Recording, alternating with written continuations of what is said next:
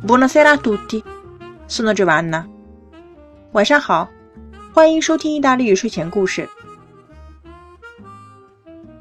如果你喜欢我的节目呢，请按节目单上方的订阅，就能在第一时间收听到我更新的节目了。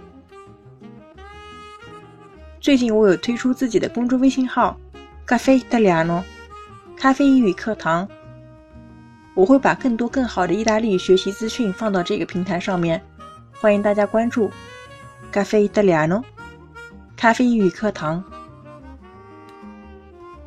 首先，我们还是来回答一下上期的问题。Prima cosa portava il fantasma？最初的时候呢，那个鬼穿什么衣服呢？Aveva il lenzuolo stracciato e macchiato da sangue。他穿着一身破破烂烂的，并且是沾血的衣服。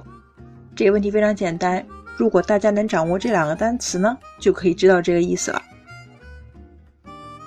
今天我们要讲的是 sangue o pomodoro。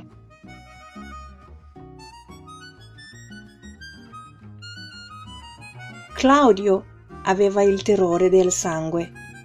Bastava una goccia uscita da un taglietto piccolo piccolo, perché si mettesse a piangere, urlando che faceva un male terribile. Un giorno le sue cugine, Bianchi e Susana, decisero di fargli uno scherzo. Mentre Claudio non guardava, Susanna gli fece cadere qualche goccia di sugo di pomodoro su un dito. Poi Bianca esclamò Claudio, che cosa c'è sul tuo dito? Sangue? Ti sei tagliato? Claudio diventò bianco come uno straccio e iniziò a piangere. Aiuto! Sanguino! Fa male! Aiuto! Poverino, disse allora Susanna. Prova a recarti il dito, magari smette di sanguinare. Claudio obbedì e subito si accorse il sangue in realtà sapeva di pomodoro. Capì che era uno scherzo e da quel giorno in poi non si preoccupò più così tanto ogni volta che si faceva un taglietto. La domanda d'oggi perché le cugine di Claudio decisero di fargli uno scherzo?